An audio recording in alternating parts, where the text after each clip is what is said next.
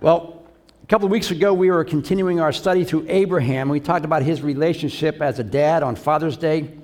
And before that, we kind of took the chapters out of order, and we talked about Abraham's intercession for Sodom and Gomorrah and for Lot. And now we're back up to chapter 20. And 20 verse 1 says this: Now Abraham moved on from there into the region of the Negev and lived between Kadesh and Shur. Now the first thing we see is Abraham moved his family. Nowhere do we see that God told him to do that. He just happened to do that. Now, he had lived in Hebron for about 20 years. If you look at Genesis 13, it says this: So Abraham moved his tents and went to live near the great trees of Mamre at Hebron. And that was where God was moving. That was where God was at that particular moment. And so he decides to move. Now, where did he move to? Verse 1 continues and says, For a while he stayed at Gerar, however you want to pronounce that. So I looked this up. Gerar is just inside Philistine territory. It was technically within the boundaries of the land that God said they could have, but it was on the outskirts. In fact, more than one commentary says it was pretty much a dangerous place to live. You're not going to want to go there if you want to be safe. It was a hardened place and a dangerous place to live. So I'm thinking, now why does Abraham move from a place that God was at to a place that's kind of on the outskirts of God's territory, in a place that's kind of a rough area? And I thought about this verse when I read that. 1 Corinthians 10:23 says, Everything is permissible, but not everything is beneficial. Everything is permissible, but not everything is constructive. Abraham moves himself from a place of safety to a place that could be potentially dangerous for him.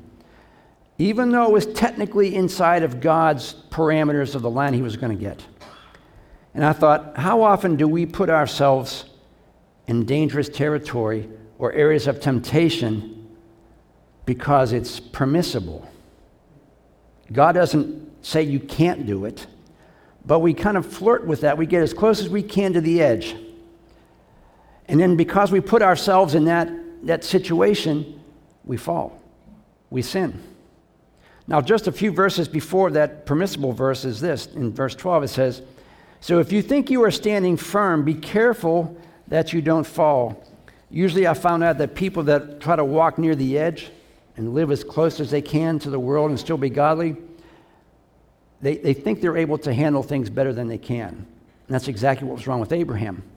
Now, it doesn't tell us why he moved there. Maybe he was worried about the consequences of Sodom. Maybe you want to change the scenery. We don't know. But we know that this choice wound up being not a wise one for him.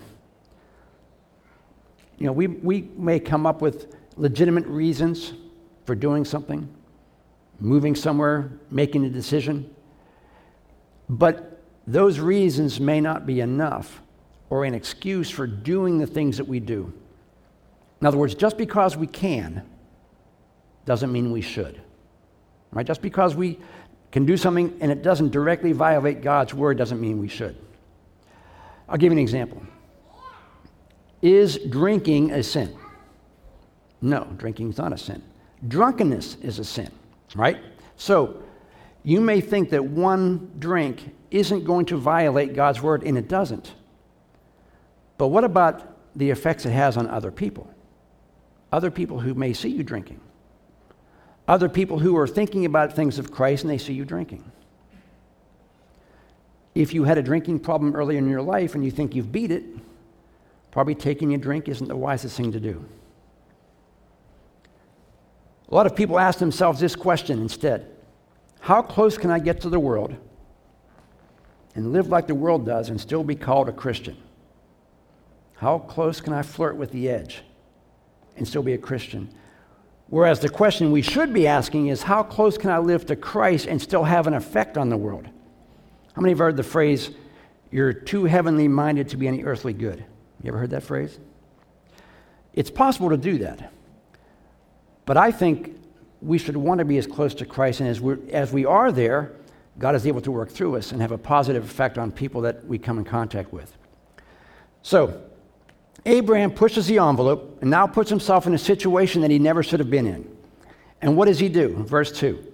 He says, Abraham said of his wife Sarah, She is my sister. Then Abimelech, king of Gerar, sent for Sarah and took her.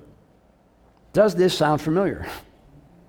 It's the same thing he got busted for back in chapter 12.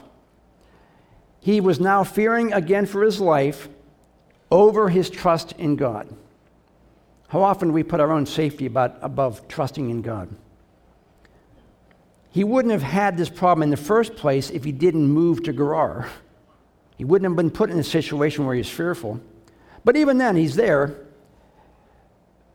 Now, that thought about moving in Gerar takes me back to the verse in Corinthians. If you think you're standing, take heed lest you fall. I'm sure Abraham saw the thing in Sodom, saw this is awesome. Me and God are tight, we're good. I'm going to go live in this area. It's a little dangerous, I understand that, but me and God are tight. I'm going to make it. Perhaps Abraham thought he was strong enough to live in a dangerous area. How often do we think we're strong enough to be in a situation that we really shouldn't be in? You think you can minister there, you think you can have an effect there, but maybe God doesn't want you to be there.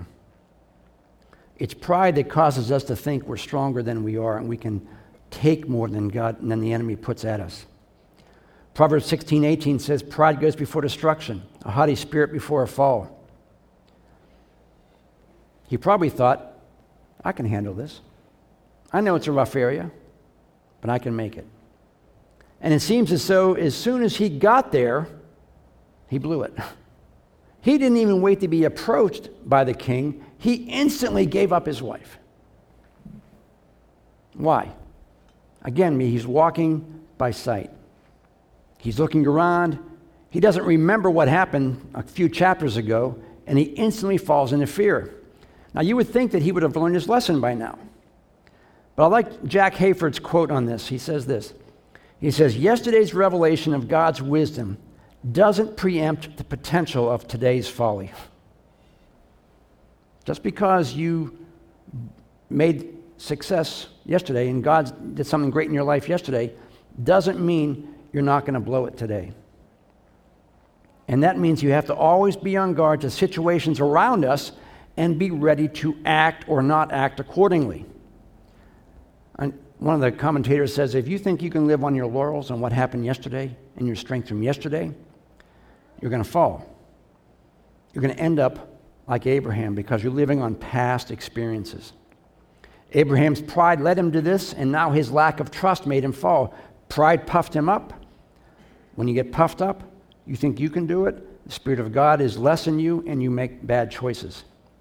He shouldn't have been there in the first place, but now that he was, he had the opportunity to be God's witness in this area. As we said, it was a dangerous area. Abraham was there. Remember, Abraham was supposed to be a witness to the nations. He was supposed to be a blessing to the nations. They were supposed to see his lifestyle and want to become like him or at least know his God. And so he goes in, and the first thing he does is give up his wife.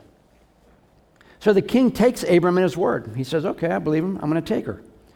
Verse 3 says, but God came to Abimelech in a dream one night and said to him, you are as good as dead because of the woman you have taken. She is a married woman. Now, Abimelech seemed like a decent guy. He took Abraham at his word. He basically acted out of ignorance. He trusted him. But that still didn't free him from the judgment that was to come. And I thought about that. A lot of good, decent people walking around today. A lot of that good moral character. They live a right life. They don't know Christ, but they're good people. They may even be better than some Christians we know. Abimelech, in this case, was acting more honorably than Abraham. But Abraham had the relationship. Abimelech didn't. So even though he was a good and decent guy, just doing what, he should have done, he was lied to, he accepted it, he was still under judgment. A lot of good, decent people walking around doing good things. But since they don't have a relationship, they're still under judgment. Judgment's going to come their way. Abraham basically got spanked by God because he was a believer. And as believers, we can expect and we should want discipline and correction. Now, how many like that? I mean, I like to be corrected, disciplined. No one likes it, right? What's the Bible say? God loves those he chastens, right? He does it because he loves you. However, Abimelech was facing judgment, not because of what he did, but because he didn't believe. That was the difference. Our friends and family who don't know Christ are facing the same judgment, not because they don't sin, but because they don't believe. John 3:18 says this, whoever believes in him is not condemned, but whoever does not believe, doesn't say sin, whoever does not believe stands condemned already, because he's not believed in the name of God's one and only Son. Abimelech acted honorably. He took Abram at his word. Verse 4 and 5 says, now Abimelech had not gone near her, so he said, Lord, will you destroy an innocent nation? Did he not say to me, she is my sister? And didn't she also say, he is my brother? I've done this with a clean conscience and clean hands. Pretty good guy. He operated on trust. He operated on faith. You need to be careful who you listen to. You need to be careful who you trust. Just because someone tells you something, you don't have to automatically believe it. The person may have good intentions. They may sound like they're honorable. They may sound like they're telling a good story, but you need to check out what they're saying. What is the real truth behind what they're telling you, what they're trying to do?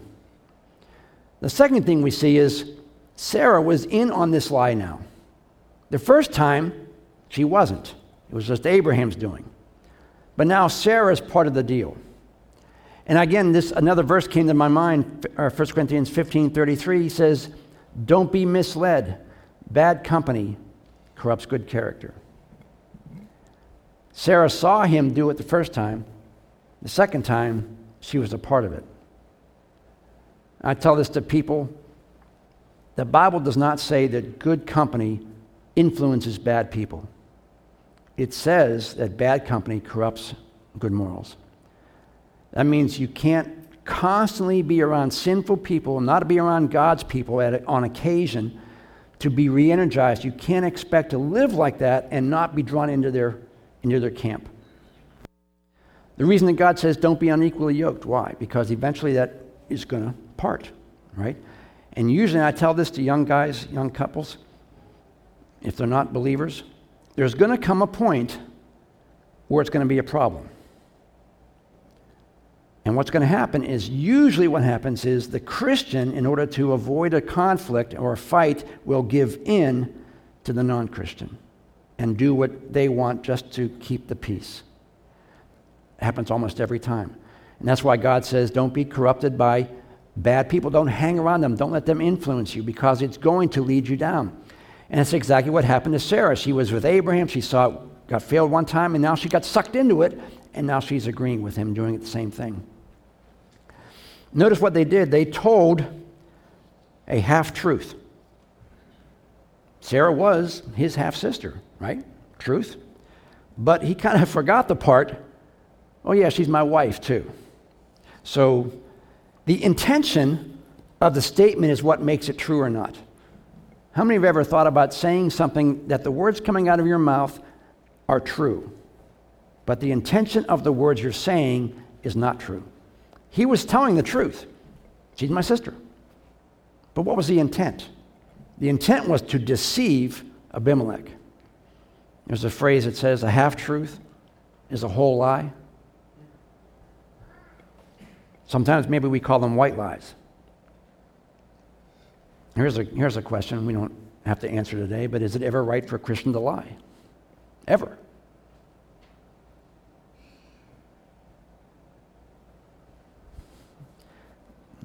Chew on that a little bit. So, verse 7 goes on and says, then God said to him in a dream, yes, I know you did this with a clear conscience, so I have kept you from sinning against me. That is why I did not let you touch her. Now return the man's wife, for he is a prophet. He will pray for you, and you will live. But if you do not return her, you may be sure that you and all yours will die.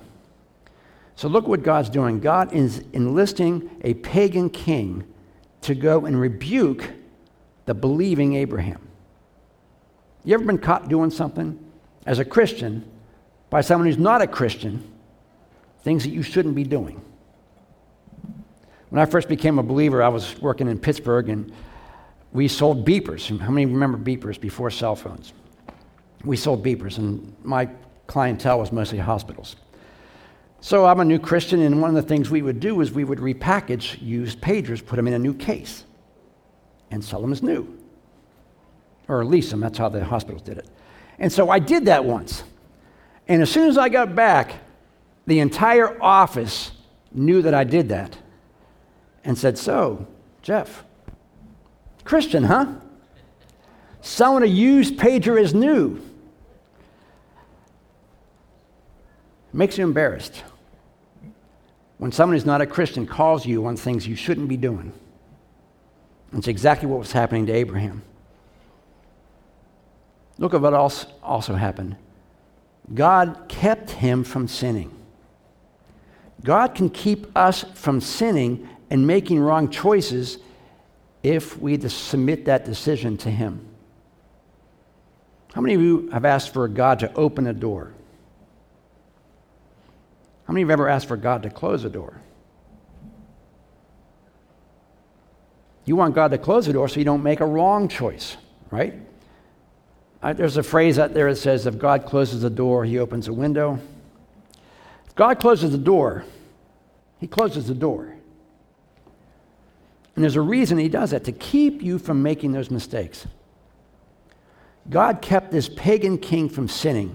If he did that, he can keep us from operating in the flesh and sinning if we submit to him, if we have that relationship with him.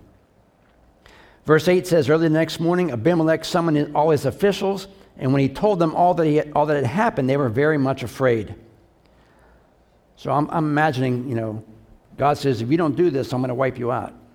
So yeah, Abimelech's getting up first thing. Sun comes up, I'm sure he's awake, telling his officials what's going to happen. God got this guy's attention, and now he was going to use a pagan king to accomplish God's will. Abraham didn't make this guy fearful. It wasn't the believer that made him fearful. It was God that did that, because Abraham actually lost his testimony with the town, with the city. How could Abraham go into a town and talk about the God of truth and the God of love when Abraham basically lied bold-faced to him? Lost his testimony. He can't do anything, so God has to step in. But even then, God was able in his sovereignty to use the king to be the solution to the problem. We've prayed before that, the Bible says it, I'll read it here, Proverbs 21:1, the king's heart is in the hand of the Lord. He directs it like a water course wherever he pleases. God can use unbelievers in positions of authority to accomplish his will. How many like that? That is why we pray for those in power, so that God can turn the wickedness of those who are leading to do right things. God did it numerous times in the Old Testament. When Nehemiah built the wall, God used the king, let him go and do all the things. In this instance here, Abimelech, even Nebuchadnezzar later on, God used him, right? So we pray for God to use and God to interrupt what wicked people want to do to bring about his perfect will. Verse 9 goes on and says, then Abimelech called Abraham in and said, what have you done to us? How have I wronged you that you have brought such great guilt upon me and my kingdom? You have done things to me that should not be done. And Abimelech asked Abraham, what was your reason for doing it? Again, Abraham being called out by a pagan king. Really embarrassing. People will ask you why you do something.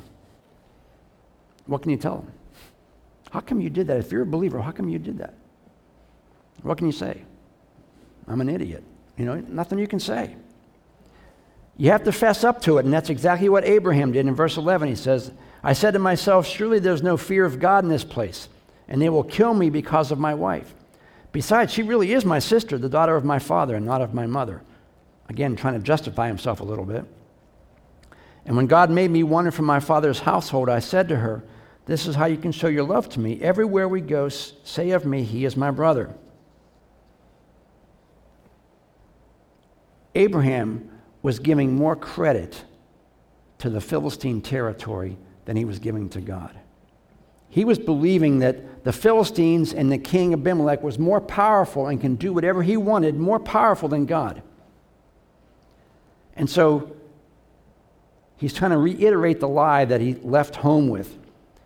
And how many have found that you can't cover up one lie with another? If you're caught, just own up to it.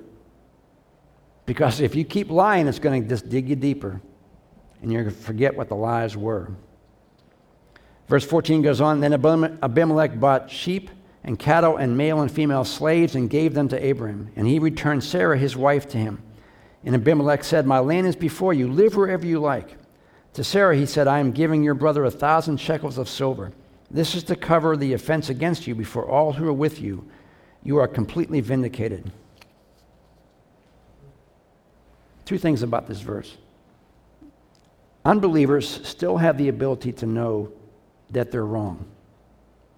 If you ask anyone if they're a sinner, most people are going to say, yeah.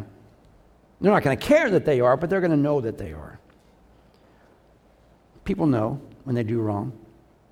And the second thing is, the response to their wrong actions usually result in wanting to do something to make it better. Rather than trusting in Abraham's God, rather than asking Abraham about his relationship with God, and how can I have that? Since your God spoke to me, I want to be able to do that. Tell me about your God. What's the first thing he does? He just gives him things. He doesn't ask him about God. He brings things to him because he believes that by doing things and giving up things, that's going to make him right with God. Most people think that they can earn their way into a relationship with God. If I just give this much money, or if I just do all these things, if I do more good things than bad, I'm good. Abimelech thought, well, if I just give him all this stuff, I'll be good. I'll have the same relationship with God that he has. But he didn't, because works never work. You can't earn your way. You can't buy your way into God's kingdom. It's only by faith. When you ask people if they're going to go to heaven, I've never met anyone who thinks they're going to go to hell. How many of... I've done funerals for not nice people. And they're all, they're all sure that whoever is in the casket's going to go to heaven. The guy can be an axe murderer, yeah, but he's going to go to heaven. People think they can earn their way.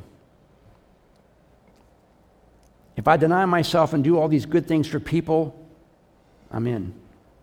Rather than asking how to know God, he starts doing things. Then 17 goes on and says, Then Abraham prayed to God, and God healed Abimelech, his wife, and his slave girl, so they could have children again. For the Lord had closed up every womb in Abimelech's household because of Abraham's wife Sarah. So we assume that God, since God is answering Abraham's prayer, Abraham has confessed. He's made himself right with God. He's fessed up to it. And the good thing about this is, and I find this, no matter who I read about, whatever character I read about in the Bible, God doesn't reject us when we sin. Even though Abraham kept making the same mistake. How many of us have kept making the same mistake over and over again? You ask God for forgiveness today.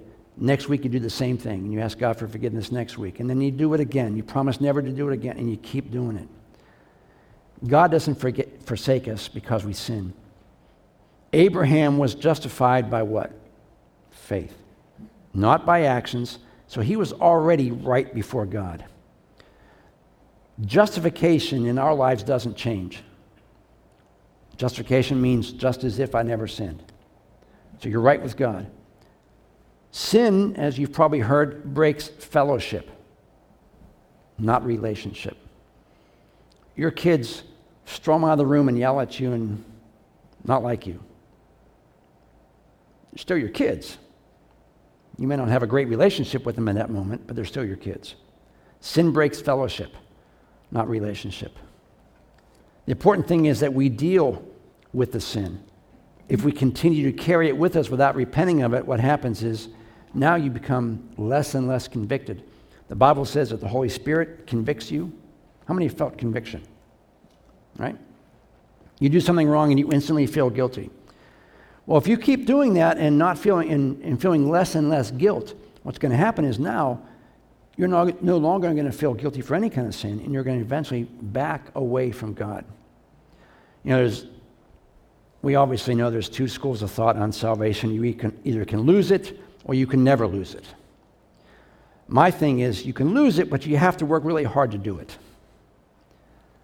Sin doesn't take you away from God.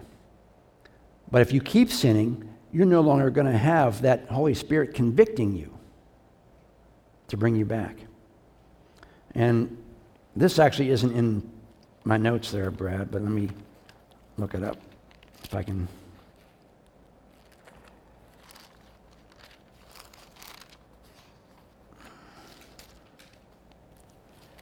Let's see.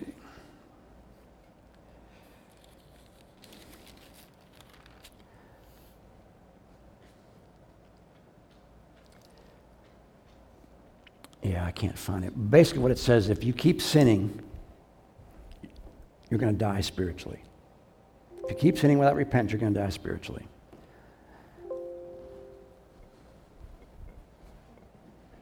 It's God. Okay, God. I'm hurrying.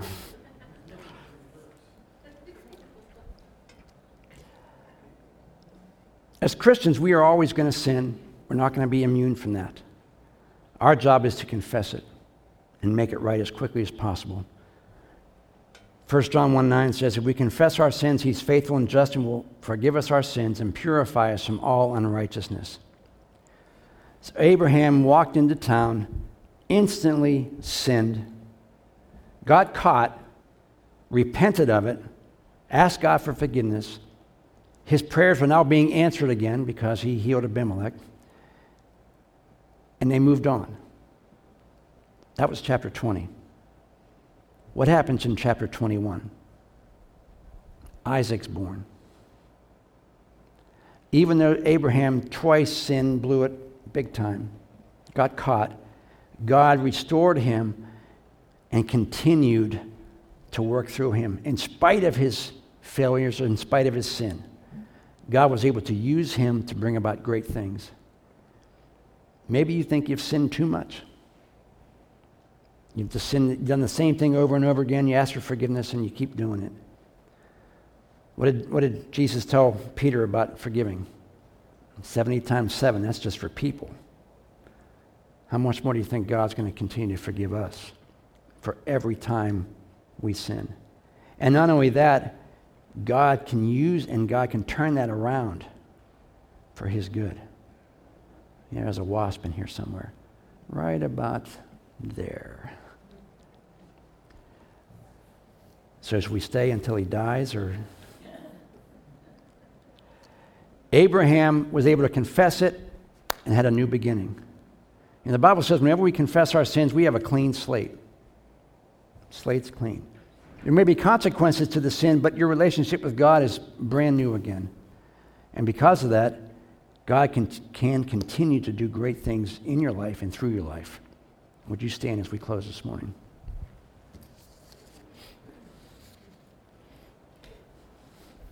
If you would bow your heads for a moment.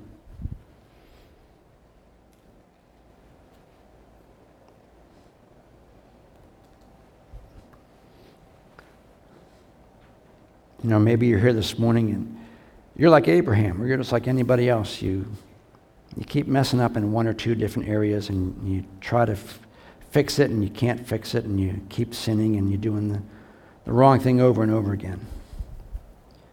The enemy wants to discourage you and keep you down and say, what's the use?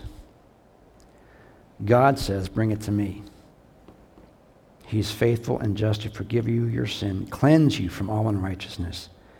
And not only that, God, through his Holy Spirit, is able to keep you from temptation. The Bible says there is no temptation under heaven that you can succumb to. It doesn't mean trials won't come your way. It just means when you are tempted, you will be able to stand up. Whether you do or not is up to you and through the Spirit of God. But you have the ability to stop. The Bible says it. It may be difficult. May be hard for you, but the Bible says you are able to stop. And God can give you the power to do that. Our job is just to bring it to Him every time. And every time you do it, God will give you more and more strength to beat it the next time. This is the last time Abraham got caught doing this. God is able to do that in our lives as well. Father, we thank you so much for your goodness to us. We thank you that you love us in spite of us. You saved us in spite of us. And you use us in spite of us. Father, all we can do is thank you for your goodness. You knew what we would do after we became Christians. You knew how we would blow it. You knew how we would mess up. And you still chose us. The Bible says that you chose us, we didn't choose you. You chose us knowing all of those things. And yet you know that through us you can accomplish great things. So Lord, I pray your blessings upon each person here today. I pray that as we leave, help us to really grasp the truth that God wants to use us. God is enabling us to do great things in our families, our communities, where we work. God uses people to accomplish His will. God used Abraham, a flawed individual, messed up, but the Bible calls him a great man of faith. It's because God doesn't remember our sin. God only remembers what we accomplish in His name. So Lord, I pray your blessings upon each one of us and help us to operate in the same faith that Abraham did so that we are able to accomplish great things like Abraham did. In Jesus' name, amen. Amen. God bless you. Happy 4th, which was yesterday, but have a great continuing weekend. We'll see you online Wednesday and then next Sunday outside.